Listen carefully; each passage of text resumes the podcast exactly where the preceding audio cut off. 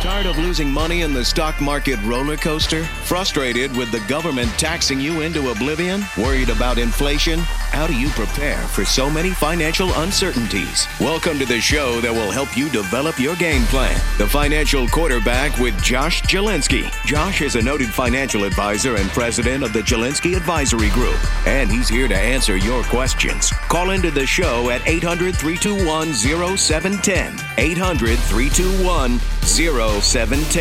Now, let's kick off your financial future. Here's Josh Jalinski. Hi, everybody. This is Josh Jalinski, the financial quarterback. And up next, we're talking about are you saving enough for retirement? We're going to reveal 401k balances and 15 questions to ask any financial advisor you might hire. And if they're good ones, we'll tell you which ones are good ones, insightful, which ones are just kind of a waste. You always see these. Uh, what 10 questions you should ask a financial advisor? What five questions? What 15? I'm going to tell you do I think they're bogus or not?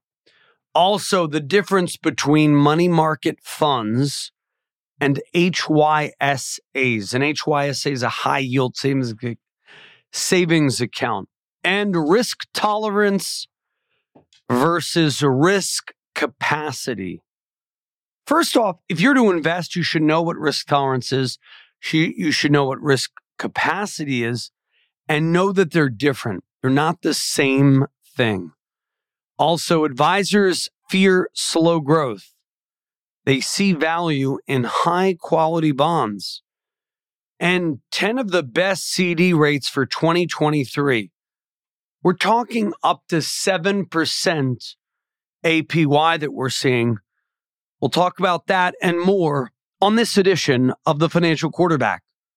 First off, from Market Watch, are you saving enough for retirement?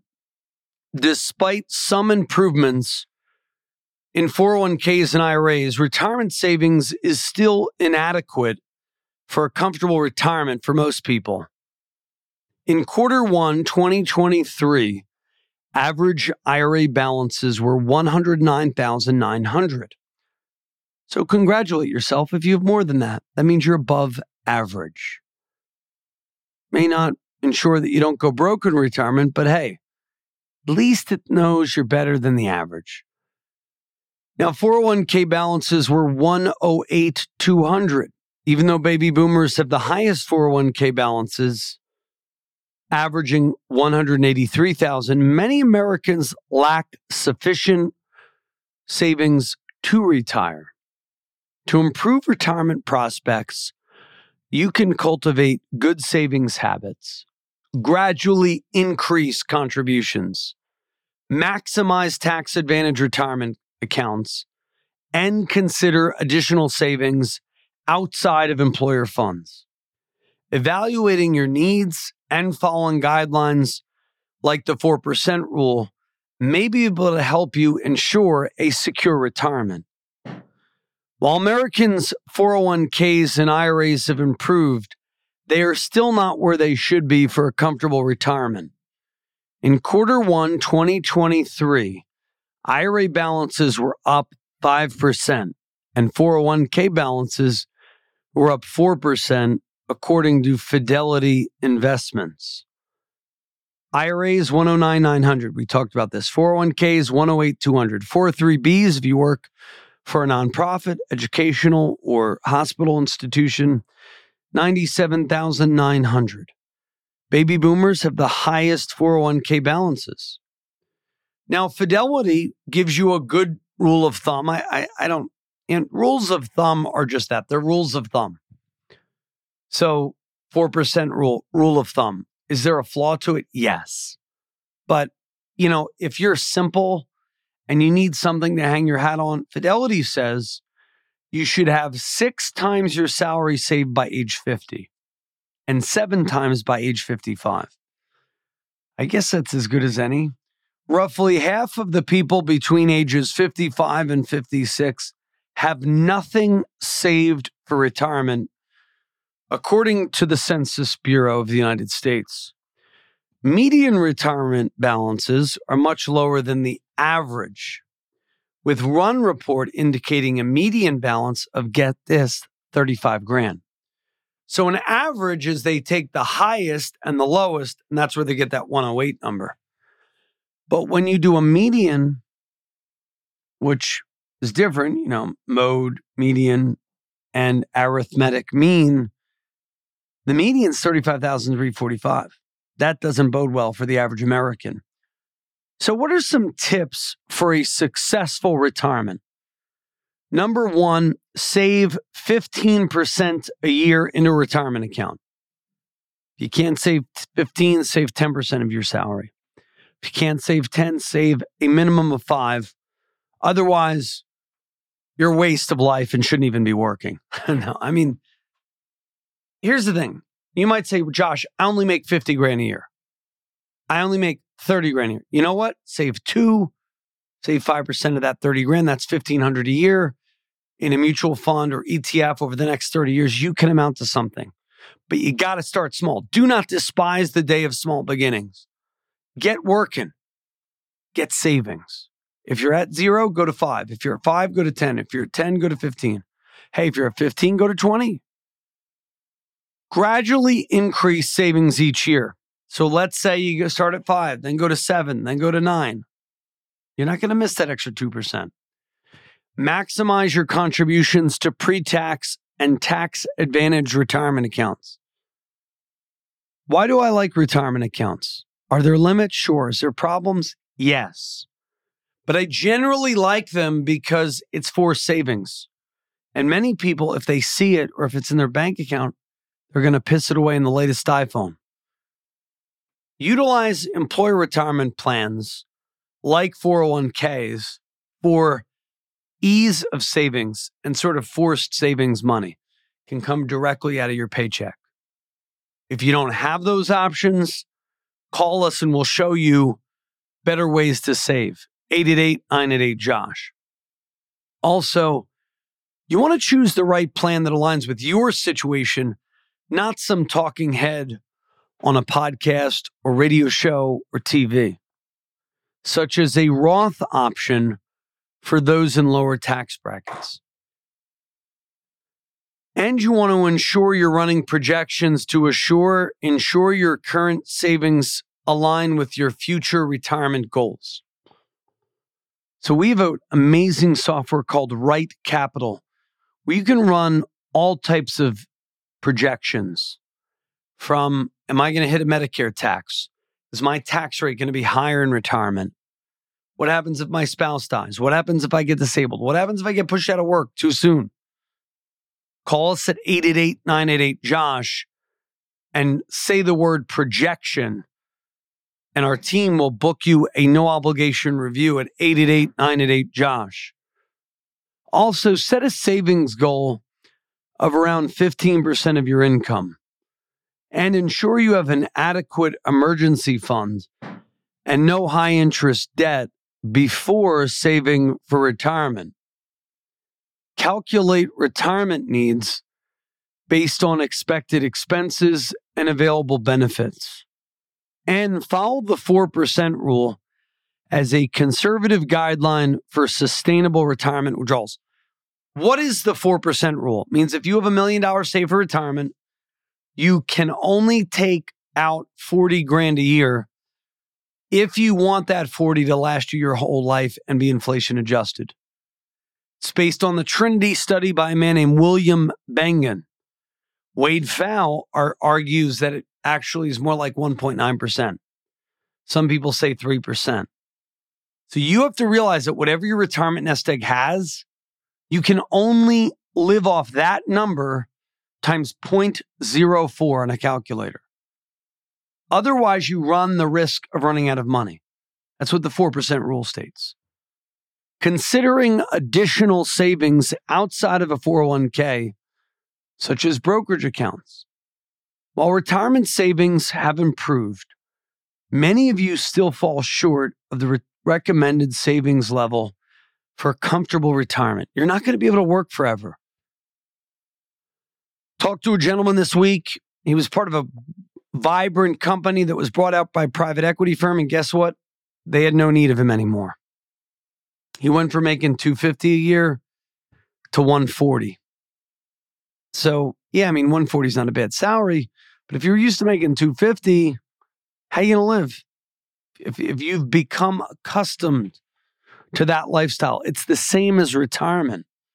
Sure, you could live on less, but do you want to? You know, back in the day, there was something called needs based financial planning, which I think's kind of a joke. I don't live my life based on need, neither do you. I want a wants based financial plan. So, what do you do? You establish good savings credits, good savings habits, save 15% of your pay. Number two, gradually increase the amount you save. Number three, take advantage of Roths and pre tax accounts. Additionally, assess your retirement needs and consider additional savings beyond employer sponsored plans that can help you better prepare for retirement. You say, you may say, Josh, I'm not at the number I want to be just maxing out my 401k. You know what? Open up a brokerage account and keep saving money. You can open up an after tax brokerage account. You know, you don't have to just stay at 30 grand a year if you're over 50 or 22,500. There's a lot you can do. So give us a call now, 888 988 Josh, and head over to the website retirenow.info and you'll be eligible for four Count them four free gifts. Gift number one, the on point risk analyzer. You get to look at your portfolio and see, am I too risky? Am I too conservative? Gift number two, the maximize my social security conversation. Gift number three, the 27 point ultimate financial game plan. And gift number four, you get your very own copy of my book, the retirement reality check as a free gift when you call and schedule your own 45 minute wealth strategy session at 888 988 Josh. You can meet with me in my headquarters in Toms River, New Jersey, or you can meet with us all over the country uh, through the power of Zoom or phone calls. So give us a call now, 888 988 Josh. 888 988 Josh. We'll be back after this talking about questions to ask a financial advisor and what answer could be a huge red flag. When we return, this is Josh Jalinski, the financial quarterback. Don't touch that dial. Tune in to the financial quarterback Josh Jalinski of the Jalinski Advisory Group this weekend and learn how to protect your financial future during these turbulent times. Looking to lower your taxes or need help securing your financial future? Then Josh and his team are the people for you. They're experts in financial economics with one mission in mind to protect you and your investments. From their 27 point checklist to their one of a kind financial quarterback approach, they help you achieve financial health and guide you through the hard times of high inflation inflation, looming recessions, and stock market meltdown. For financial security, call them now 888 988 5674 and get your free copy of Josh's book, The Retirement Reality Check. And we're back. This is Josh Jalinski, the financial quarterback. One surprising question you should ask any financial advisor you might hire, and their answer could be a huge flag. You want to emphasize the importance of thorough vetting when hiring a financial planner. While the responsibility of managing one's life savings is big, it's crucial to ensure that the planner that you use is both trustworthy and aligned with your financial goals. We want to give you a list of 15 essential questions to ask a financial planner which delve into their qualifications, how they're compensated, fiduciary responsibilities, which basically, in other words, is are they legally acting in your best interest? And an approach to client relationships. So here we go 15 questions. Drum roll, please. Number one What is your definition of a financial planner? Now, you want to ensure your requirements as a client match their services. Number two, what are your qualifications? What designations do you have? Number three, what is your compensation structure?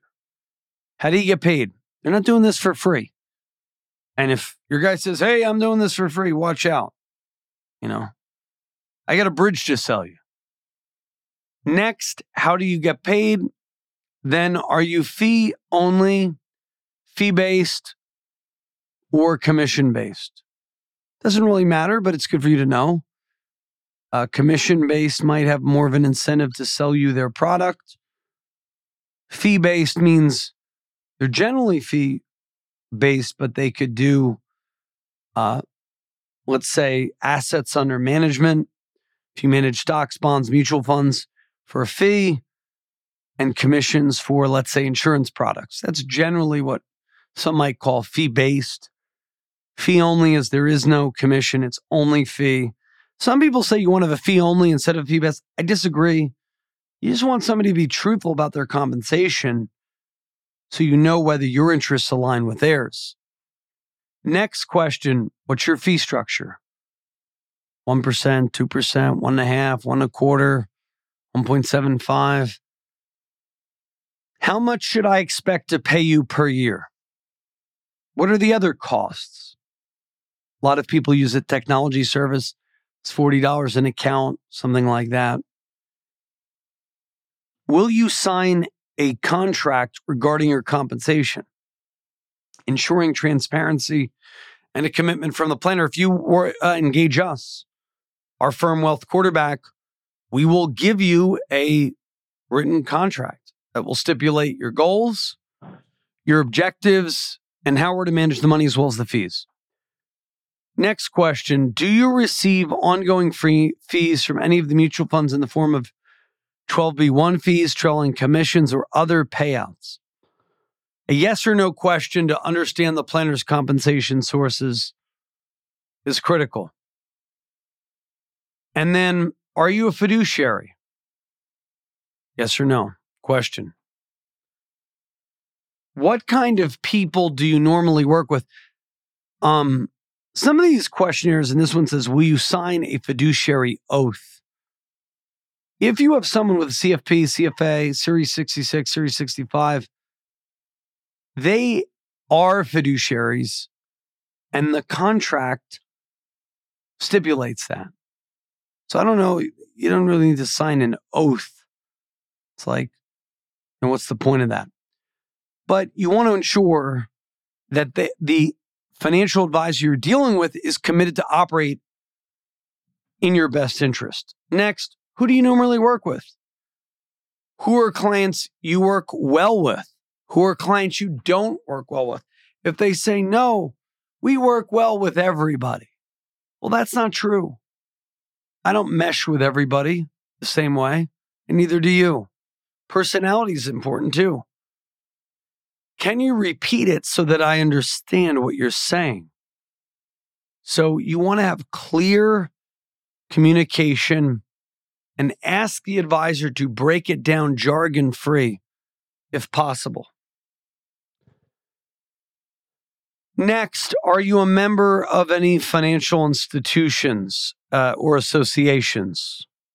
A question I have is who do you use as a custodian? Do you have any limitations? Recognize the value of a planner admitting areas outside of their expertise.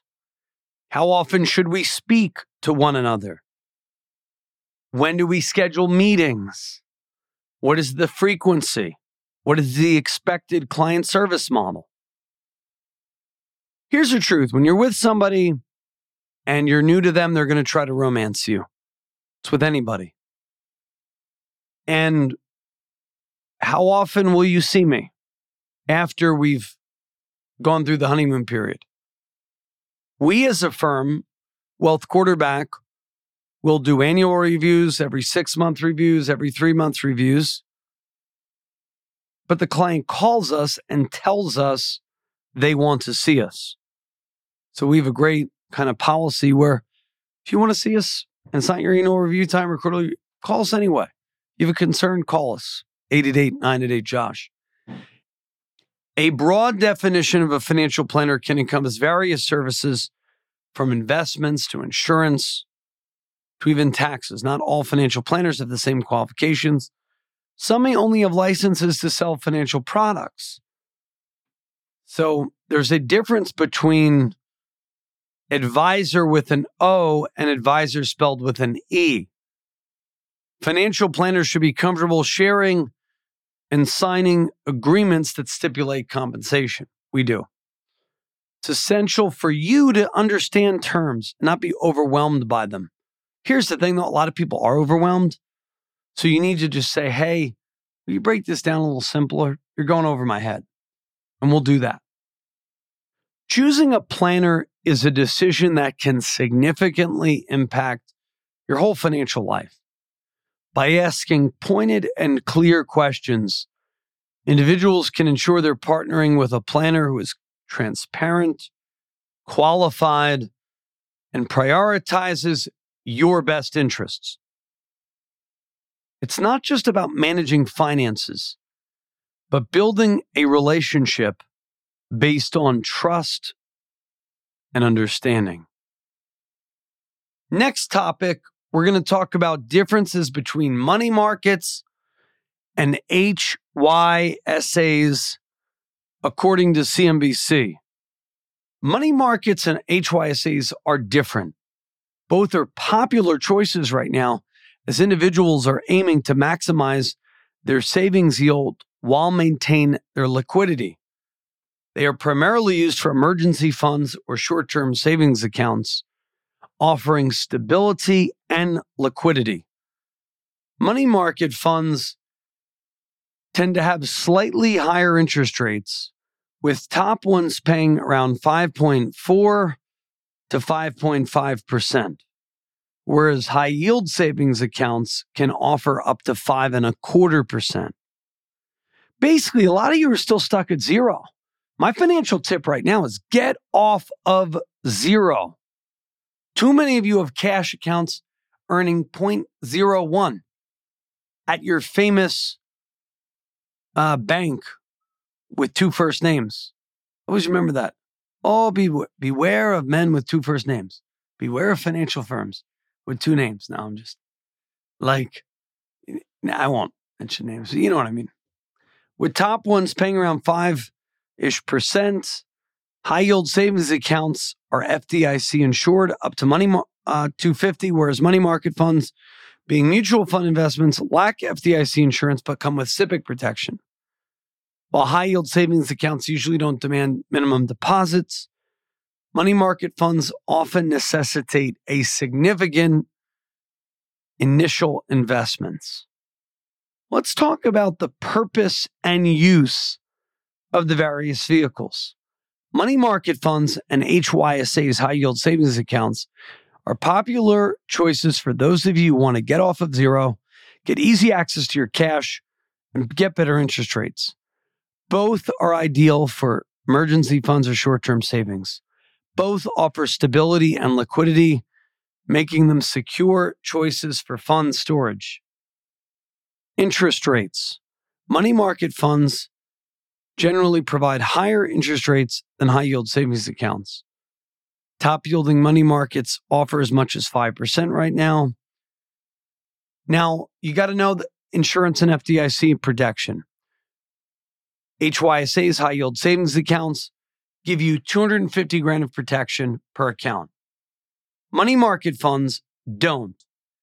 But that being said, Larry Kotlikoff and others say that if you get a government money market fund that invests primarily in US treasuries, you're going to be more protected if that bank were to ever collapse.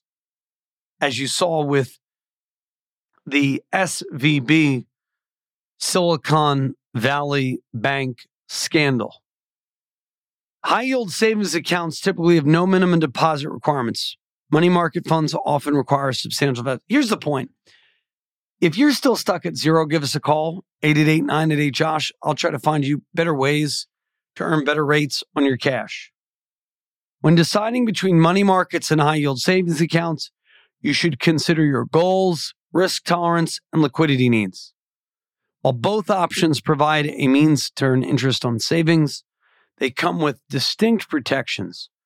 It's essential to understand the differences to make an informed decision that aligns with one financial objectives.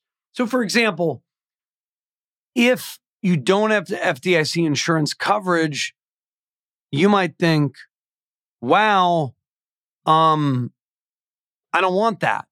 But the money market funds may have greater protections in the event of a bank collapse if you have greater than 250 grand more than the FDIC limit. So there's a balance there. Just like anything, you got to get educated. Call us at 888 988 Josh. Next up, investors should know these two risks. It's kind of like yin and yang risk tolerance versus risk capacity. It sounds very similar. Sounds like the same basic thing, but their difference.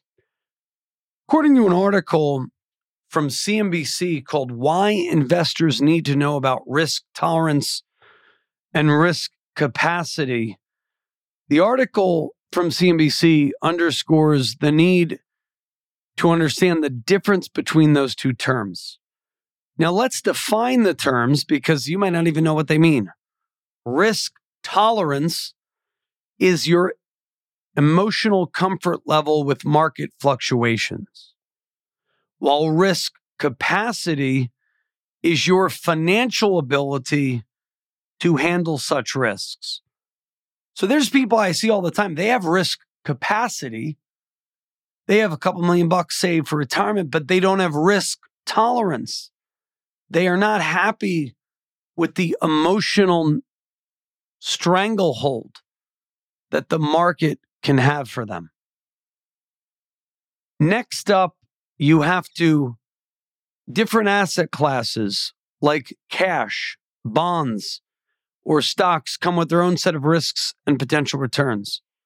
It's crucial for investors to balance their emotional reactions to market change. Just talked about money markets.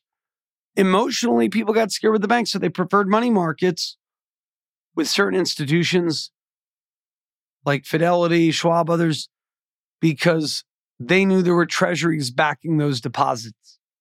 And if the bank went under, they could go to the treasury money market fund. It's crucial for investors to balance emotional reactions to these changes in the market with your actual capacity to handle such a loss. Failing to do so can help you, uh, can hurt you and lead to significant financial setbacks. First, differentiate between risk tolerance, that's your emotional comfort level with market fluxes, and risk capacity, your financial ability. Second, various asset classes have different risk levels and potential returns. Third, the critical nature of balancing risk tolerance and risk capacity when making your investment decisions. Everybody's slightly different. The consequences of not accurately gauging one's risk. I just had a guy in yesterday, lovely couple, came in to see me, and the guy and his wife made some great steps, sort of take back their financial future. And it really was a risk tolerance versus risk capacity. They had the capacity to handle fluctuations, but they didn't really have the risk tolerance for it. So we crafted a plan where we put about 70% in treasuries and about 30% in equities. We could do that for you too. So it's essential to understand how much market volatility can make you comfortable emotionally. I always tell people this the best portfolio is the one you can live with and not vomit out your portfolio. That is risk tolerance. Risk capacity, that involves will you really run out of money? When will you run out of money? And what are the problems? And different asset classes have different risks and rewards. Cash helps you emotionally. but it may hurt your risk capacity because you may not be able to beat inflation. Investors need to be aware of the nuances. Sounds kind of like the same thing, but they are two distinct terms. You must find a harmony between your emotional comfort with risk and your actual financial capacity to handle it. This balance is crucial for your long term success. What are the consequences of misjudgment, of misjudging your risk tolerance or capacity? Failing to accurately assess one's risk can lead to financial ruin and setbacks and missed opportunities because you call your advisor when the market's down and your account's down 20 or 30%, like during March of 2020, or even last year, the market was down significantly. And a lot of people sold at the exact wrong time. That's why these things are important. You might say, oh, it's just emotions.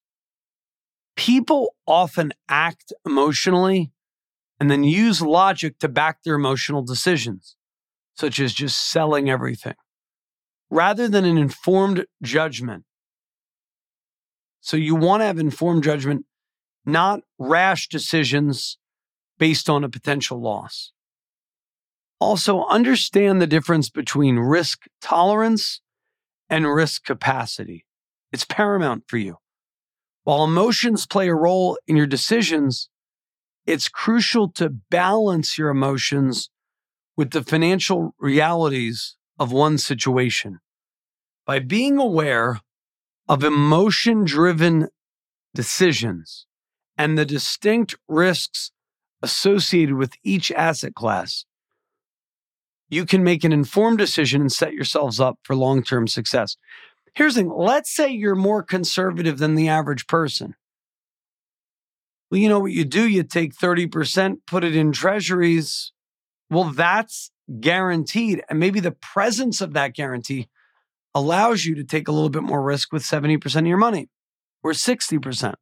Go over to retirenow.info, put your info in, it's confidential, and be eligible for free free gifts. You will get the four free gifts when you schedule and keep your 27 point ultimate financial game plan.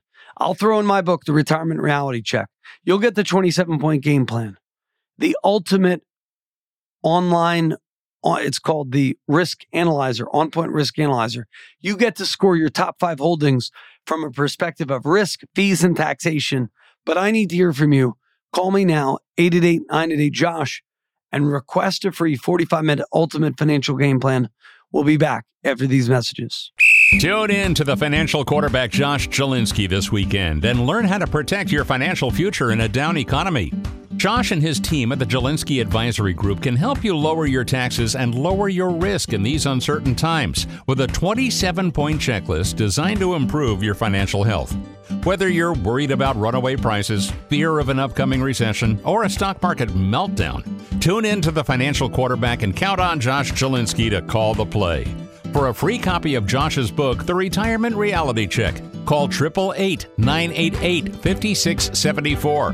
That's 888 988 5674. Or visit Jalinski.org. That's J A L I N S K I.org. Hi, everybody. This is Josh Jalinski, the financial quarterback. We're back talking about advisors fearing slow growth. According to a new PGIM study, PGIM was the investment management arm of Prudential. I don't know if they're still owned by Prudential, but indicates a growing preference among financial advisors for high quality bonds, especially treasuries. These bonds, along with municipal and investment grade corporate bonds, basically that's when you lend money to the federal government, treasury, the local governments, municipals, or a company like Microsoft Apple, whatever. That's called investment grade corporate bonds. You're basically investing in the debt of the federal government or a company. They've been ranked as the most attractive fixed income sectors in 2023. And for good reason. I mean, you get a treasury now for like 5%. This is a notable change from the previous year when treasuries were viewed less favorably. The study also points to the rising appeal of agency backed mortgage backed securities like Fannie Mae, Freddie Mac, and asset backed securities. Advisors view these high quality bonds as a viable hedge against equities in the current interest rate scenario. Although I don't know why you would invest in like mortgages, for example, at 5% when you can get government debt for 5%. And they're a viable hedge against equities in the current interest rate scenario. A lot of people worried, hey, stock, stock market, what if it craps out? Well, you could invest in a treasury. However, diversification across fixed income classes remains crucial. The study reveals advisors' concerns 56% fear an economic slowdown, 53% are apprehensive about inflation uncertainty. 44% of advisors are wary of stock market volatility. It sounds like advisors are absorbing the fears of their clients. That's what that's telling me, this stat. In the future, geopolitical events, regulatory changes, and stock market volatility are expected to be the primary concerns, with tax management also emerging as a significant issue. High quality bonds preference. Financial advisors are increasingly recommending high quality bonds. Treasuries, municipal bonds, and investment grade corporate bonds are seen as the most attractive fixed income sectors in 2023. This preference marks a dramatic shift from the previous year when treasuries were among the least attractive sectors. A lot of people didn't even know what they were. Other attractive securities, the study highlights the growing attractiveness of agency mortgage backed securities, which, you know, nobody wanted to touch Fannie Mae and Freddie Mac because the old mortgage meltdown. So, hey, they're hot now. This preference marks a marked shift. Why are people preferring bonds more? Advisors are seeing potential returns in high quality bonds in the current interest rate environment. They consider these bonds as a reasonable hedge against equities. Now, what about diversification? Advisors are emphasizing diversification across fixed income classes to safeguard against sudden economic shifts. So you don't have all your eggs in, one basket. Maybe you have 10% in cash, 30% in treasuries, 60% in stocks, something like that. What are the concerns? We talked about potential economic slowdown, inflation, and stock market volatility. My point here, which is interesting, is these advisors are seemingly absorbing the fears of the people they're talking to on a regular basis. So, what would I say to this? You need an advisor who's going to say, get a grip, who's going to be sort of insensitive to your concerns. This is telling me most advisors are wimps. They're just absorbing the energy that their clients are putting out. Obviously, I get it. You, the listener, I get why you're worried about the stock market. I get why you're worried about inflation. I get why you're worried about an economic slowdown. But your advisor should have kahunas of steel and tell you do not sell. Now, yes, you may be too risky, right? But if you want to achieve your long term goals, 5% ain't cutting it. You got to get 7 to 10% long term equity returns to cut it. You know, so you might say, well, Josh, I'm, I feel older. Well, then have 50% bonds, 50% stocks. That's an asset allocation decision. All these things, nobody knows when inflation is going to die. Nobody knows when we won't have stock market volatility. Nobody knows when we won't have an economic slowdown. But you know what? We do know you have to stick to your plan. Now, your plan may stink. You may need your plan revised. That's why we want you to call us at 888 988 Josh for the Getting the Second Opinion on your wealth scenario. 800 321 888 988 Josh. Get you my free book, The Retirement Reality Check. 888 988 Josh. Up next, so it's kind of funny. You know, advisors are absorbing the fears of their clients. In other news, we got the best CD rates for September 2023. We're talking up to 7% now, the average I'm seeing is like five ish percent. Many of these, this is according to Market Watch, many of these high rates come with specific conditions. The increase in CD rates is attributed to the Federal Reserve's efforts to combat inflation by creating, think about this the, the Federal Reserve is looking to quell inflation by forcing our economy into a recession so asset prices fall. But hey, take the lemon of high interest rates and turn it into the lemonade of better rates on your CDs, your fixed annuities, and treasuries. So the current CD landscape is pretty big, risen notably in 2023. Some rates are exceeding 5.5%, and the article even references a 7% APY. It's available to a limited group and has a maximum deposit of seven grand. You got to be careful. Some of these are come on rates for the first 5,000. Many high rate offers are restricted to specific locales or of deposit minimums or maximums. Some offers are promotional, aimed at attracting new customers only, especially from smaller online banks and credit unions. You want to make sure that bank is not like Silicon Valley Bank and goes up in smoke. You got to be careful. Also, you may want to look at just what are called MYGAs, multi year guaranteed rate annuities because I just saw one, you know, you can get 5% for five years, you can get 5.3% for five years. So if you're going to tie up money for one year, what happens in year two when rates go back down? You're getting a lower rate. Well, maybe consider a MYGA, a multi year guaranteed rate annuity. They are fixed, they have no internal fees. They generally allow you to take up to 10% of your money out. When you die, there's a death benefit.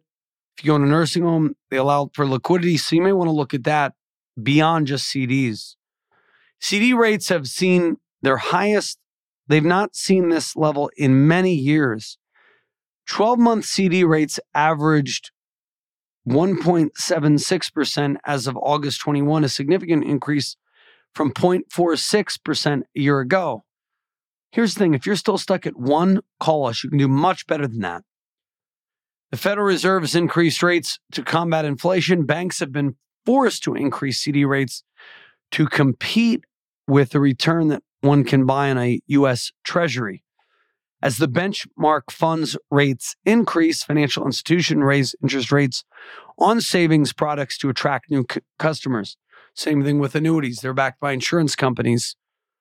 Tips for choosing a CD. Always read the fine print to ensure the CD aligns with your financial goals. And CDs are less liquid than traditional savings accounts and come with restrictions. Withdrawing money before the CD's maturity rate can result in penalties. Some CDs have high minimum deposit requirements, while others limit the interest you can earn. It's essential to evaluate the risk before locking in your money especially during an inverted yield curve scenario. Here are some of the top rates 7.19% for seven months, but with specific locations and deposit restrictions. It's by a bank called Alpena Alcona. I don't even ever heard of this bank. Local government federal credit union, 6.5% for six months, and it requires a credit union membership. You, that's a good tip. Check out credit unions. Get some good deals from credit unions now. One American Bank, 5.85% APY for 170 days with a 100,000 minimum. Finworth, 5.8% APY for 15 months, 50,000 minimum. Connexus, 5.76. Sun East, 5.75. Abound, 5.75. Maple Mark, 5.75. Total Direct Bank, 5.65. RTP, FCU, 5.65. Realize you may be tying your money up for nine months, 12 months, 10 months restrictions apply. You you know, you don't want to do this alone. I mean, rate shopping basically if you're just this uh, person who's going to different banks every 6 months swapping accounts, why are they doing that? They're doing that to lure you and then in 6 months or a year they're going to drop the rate. So I would rather have a longer term so you get higher rates for longer term money. And when we return, we'll talk about five surprising financial habits you may want to consider. But head over during the break to retirenow.info where you get four free gifts, including my book, Retirement Reality Check. And when we return from the break, we'll talk about five financial habits you may want to consider, and some may even surprise you. We'll be back after these messages. Maybe it seems like prices can't get much higher, or that the stock market is headed for bear territory, or maybe you're worried about another great recession. Josh Jalinski, the financial quarterback, can help you protect your family's financial future in times like these. Tune in this weekend to the Financial Quarterback to hear how Josh and his team can help you decrease your tax liability and lower your risk. Call 888 988 5674 to take advantage of Josh's 27 point plan to achieve financial health. And when you call, you'll receive a free copy of Josh's book, Retirement Reality Check. Tune in every weekend to the Financial Quarterback and call 888 988 5674 to receive your free copy of Retirement Reality Check. And we're back. This is Josh Jalinski, the financial quarterback, talking about five surprising financial habits you may want to reconsider. There are practices you may have introduced into your life with the best intentions that aren't doing as much good for your bottom line as you may have thought. Number one is the illusion of savings from deals. My mother literally went bankrupt because of this one. She would buy a deal on QVC. You know, if the Joy Mangano, you know, uh, steamer or the Toby, I had so many. It's funny. I love the idea of a steamer for your clothes, but I've never used one because I send my clothes to the dry cleaners. And and the idea was, hey, you know, I would save on my dry cleaning bills because I could just go shh, shh, shh. But you know what?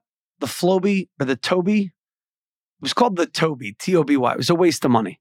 I bought that. My mom didn't buy that, but I got that from my mother. Like, oh, I'm going to buy this and it's going to solve this problem. And oh, it's on sale. You know what? I never, uh, thank God, I've never had the financial ruin my parents had, but my mother literally went bankrupt because she bought things on sale a lot. That's a problem for many of you.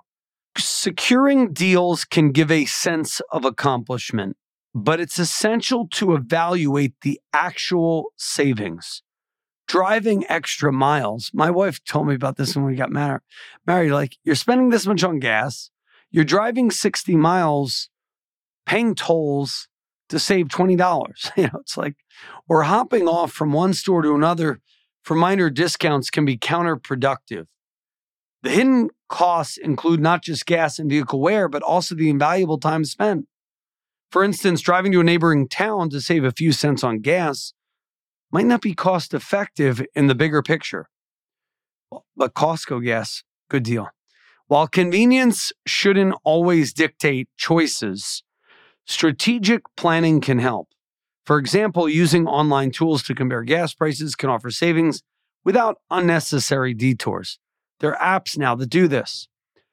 So here's the broader point of this segment. I think it's a great one.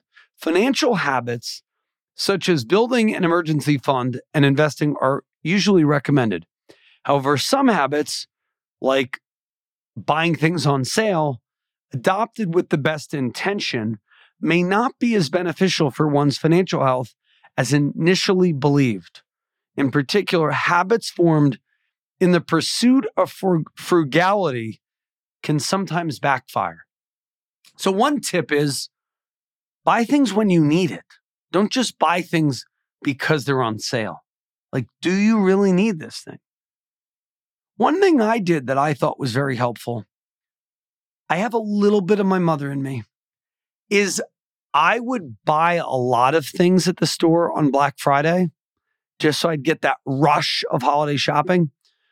Wouldn't open it for a week and see, do I still gain that satisfaction from that first purchase? And then if I didn't, I would return it. Now, you might say, you sound like an idiot, but some of you may get that rush from buying something. You know, you're addicted to that rush. Oh, I got a new new iPhone. I got a new TV and then use the return policies. One of the reasons I love Costco is they have good gas and they have a great return policy. So if something's bad, you know, they're not going to, you know, rake you over the coals for returning. So what do you do? What do you do next? So, one habit that costs people a lot of money is buying things on sale. The next habit is do it yourself home projects.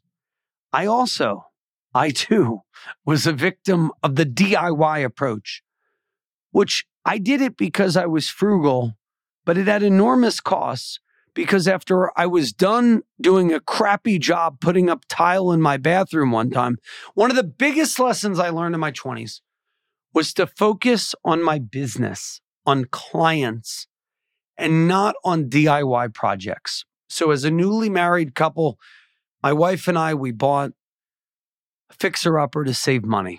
Noble thing. And then I had all my friends that said, Oh, you can do this. We'll help you learn how to tile.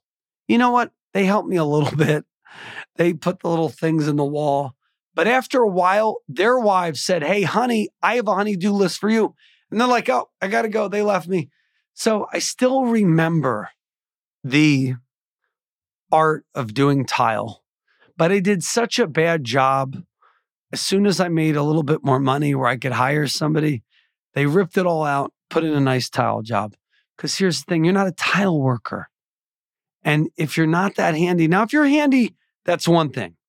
But a lot of people aren't. You got to be honest with yourself. Without expert knowledge, mistakes happen, leading to more expensive uh, rectifications down the line. Professionals charge more for their expertise and experience, ensuring the job is done correctly the first time.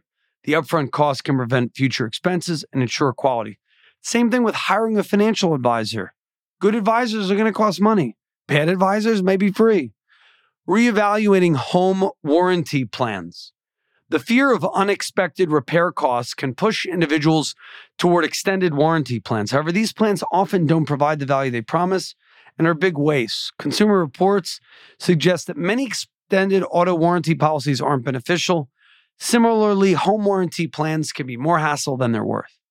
Instead of relying on costly warranty plans, setting aside a repair fund or budgeting for anticipated wear and tear can be a more practical approach. There are a few of these, like if you have a old home and you have like the uh, the pipe from your house to the main, you know, some of those are worth getting because those can be very costly, but generally not a good idea.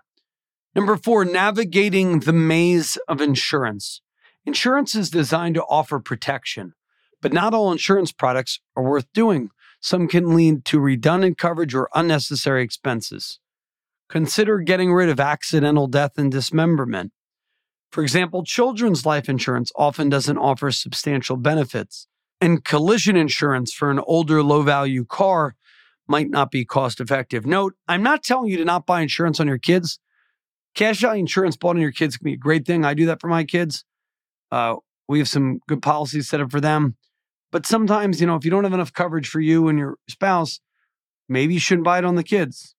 Rental car insurance is sometimes redundant because sometimes Visa or Amex will give you rental car protection. And then the fifth thing, bulk buying. As a fan of Costco, I too have succumbed to this. I still have colon cleansing quantities of pistachios from Costco from the COVID pandemic, and I don't know what I'm doing with them. And then I open them, and the pistachios taste like garbage. But I'm saving them because I'm going to bring them back to Costco and exchange them for fresh ones. So I do have a plan here, but maybe I shouldn't have bought that many pistachios in the meantime. Bulk purchases, especially at wholesale clubs, can seem like a smart financial move. However, it's essential to evaluate actual needs versus perceived savings. Perishable items bought in bulk can lead to waste if they spoil before consumption. Similarly, non perishable items stashed away and forgotten don't offer value. The allure of sales can be misleading. As Allison Sanka points out, buying something solely because it's on sale even if it's not needed, means an unnecessary expenditure. It is crucial to distinguish between genuine needs and impulsive purchases driven by discounts. Good financial habits, friends, are built on informed decisions, not just intentions. By critically evaluating practices like chasing deals, DIY projects, extended warranties, over insurance, bulk buying, individuals can optimize their financial strategies. Periodic reassessment ensures that habits align with genuine financial benefits, paving the way for a more secure financial future. And folks, call us 888 Josh. I would love to meet with you, shake your hand, meet you over Zoom, give you our 45 minute ultimate financial game plan. It's a 27 point checklist protection, savings, and growth free of charge when you schedule and keep your no obligation review. 888 988 Josh. 888 988 Josh. 888 988 Josh.